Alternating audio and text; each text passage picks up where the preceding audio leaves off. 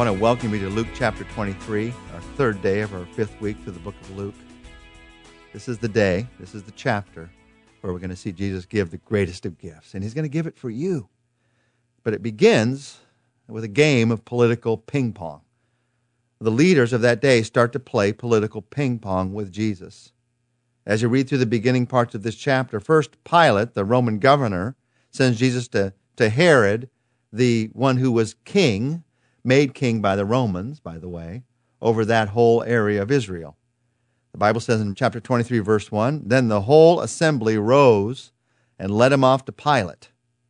So Pilate has Jesus, and then he sends him off to Herod. In verse 7, when he learned that Jesus was under Herod's jurisdiction, he sent him to Herod, who was also in Jerusalem at the time. And then Herod, after he talks to him for a while, sends him back to Pilate. In verse 11, then Herod and his soldiers ridiculed and mocked Jesus. Dressing him in an elegant robe, they sent him back to Pilate. That day, Herod and Pilate became friends. Before this, they had been enemies. In this political game, then Pilate declares Jesus to be innocent. In verses 13 to 16, Pilate called together the chief priests, the rulers, and the people, and he said to them, you brought me this man as one who was inciting the people to rebellion. I have examined him in your presence and have found no basis for your charges against him. Neither is Herod, for he sent him back to us. As you can see, he has done nothing to deserve death. Therefore, I will punish him and then release him. But as you know, that was not the end of the story. Then the crowd gets involved, and the crowd pressures Pilate to condemn Jesus. Verses 23 and 24. But with loud shouts, they insistently demanded that he be crucified. And their shouts prevailed. So Pilate decided to grant their demand. So, to Pilate, sending Jesus to the cross was simple political expediency. But to you and I, it's the greatest gift that was ever given, ever could be given. Pilate and Herod and the people, they all got caught up in the politics of it, but the truth of the matter is, Jesus was going to die on the cross.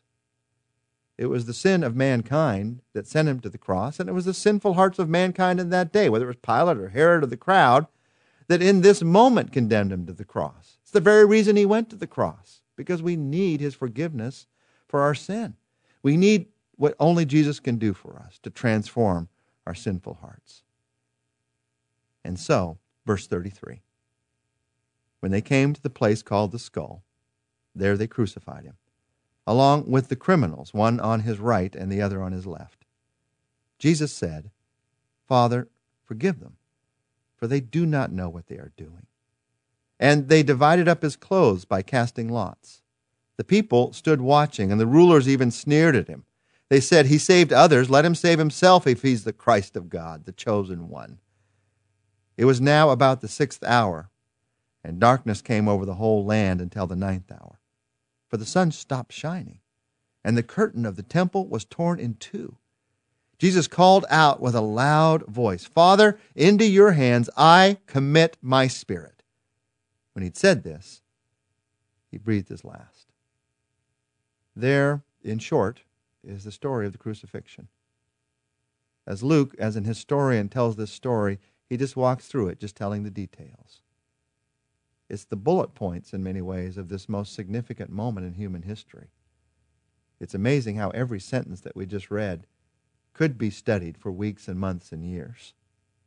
The place that he died, the casting of the lots, Jesus' prayer, Father, forgive them, the sneering of the leaders, the darkness that came over the land, the tearing of the, of the curtain in the temple in two, other scriptures tell us it was from the top to the bottom. Remember that curtain in the temple separated the most holy place from the other portion of the temple. The most holy place was where the presence of God dwelt.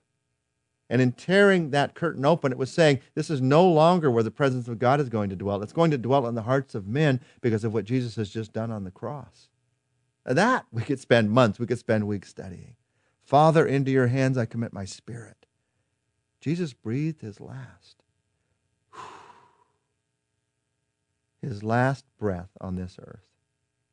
And as he breathes out his last, he is giving up his life. His life was not taken from him, He gave his life for you. He gave his life for me.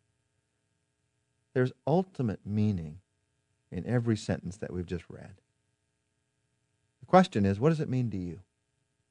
The question is, how am I going to respond? How are you going to respond? Not just in one day in my life, but in every day of my life.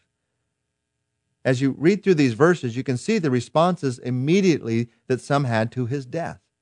You see the response of a Roman centurion. You see the response of the people who were there. You see the response of his disciples. You see the response of a man by the name of Joseph. First, you see the response of the Roman centurion. One of the guards, one of the men who were there to make sure that the crucifixion happened as it was supposed to happen. In verse 47, the centurion, seeing what had happened, praised God and said, Surely this was a righteous man. The centurion who had seen dozens, if not hundreds, if not thousands of men die, not only on the battlefield, but also by crucifixion. It was his job. Watch the way that Jesus died. He probably didn't get a chance to see the way that Jesus lived, the miracles that he worked, the things that he taught, but he watched the way that Jesus died. And as he saw how Jesus died, he saw something different.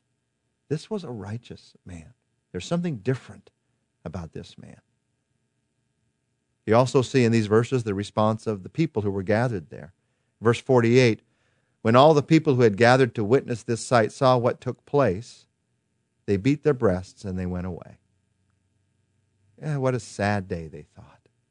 All they saw in it was the sadness. All they saw in it was the potential tragedy. People went to a crucifixion in that day because it was what you did. It was uh, part of the strange entertainment of the day to watch other people die and to be grateful that you weren't that person. So they went away with sadness, but they had no hope. And then there were the followers of Jesus in verse 49. But all those who knew him, including the women who had followed him from Galilee, stood at a distance watching these things. His followers did not yet understand what was happening, even though Jesus had told them again and again, but they watched all that happened. They took it all in. Now, this was important because in the early days of the church, there were many people who claimed that the followers of Jesus maybe went to the wrong tomb to find Jesus, or that the followers of Jesus maybe didn't understand what had really happened because they weren't there. So Luke, the historian, says, no, they were there. They knew where to go. They watched everything that had happened. And then there was the response of a man by the name of Joseph. Verse 50 to 53. Now, there was a man named Joseph, a member of the council, a good and upright man, who had not consented to their decision and action. He came from the Judean town of Arimathea, and he was waiting for the kingdom of God. Going to Pilate, he asked for Jesus' body, and then he took it. He took it down and he wrapped it in a linen cloth and he placed it in a tomb cut in the rock one in which no one had yet been laid. Here is this man who was part of the council of those who condemned Jesus to death, but he, he had not voted to condemn Jesus. In fact, he saw something different in Jesus because he was waiting for God's kingdom. He had a heart not for the politics, he had a heart for God. And so when Jesus dies, he goes, he asks permission to put Jesus in a tomb. Why is that important? Because the scriptures tell us that Jesus is going to be resurrected out of that tomb. Joseph of Arimathea becomes one of the most vital characters in this story in that he puts Jesus in that place out of which he's going to be resurrected. And he does it just out of the kindness of his heart, just out of wanting to do the right thing. He's not yet a believer. There are many, many Christian histories that tell us that he becomes a believer later, but he's not yet a believer here. He's just a man who wants to do the right thing. And out of that, he is led to be a part of the story of the resurrection. The centurion responds one way, the crowd another way, the followers of Jesus another, Joseph another. The real question is how are you going to respond? How am I going to respond to the fact that someone loves me that much, to give his life for me on a cross, to suffer that ridicule on the cross, to not only suffer the physical torture, but the spiritual torture of taking my sin, the sins of all mankind, upon himself and giving his life for those sins? How am I going to respond? Let's pray together. Thank you, Jesus. Thank you for suffering ridicule from me. Thank you for suffering death on the cross for me. Thank you for taking the sins of all mankind. Thank you for taking my sins upon yourself. Thank you, Jesus. In your name I pray. Amen. Now, if you'd never heard this story before, you would think that this might be the end the story of a life well lived and a tragic but noble death. It is not the end of the story. See you tomorrow as we begin to talk about the resurrection of Jesus.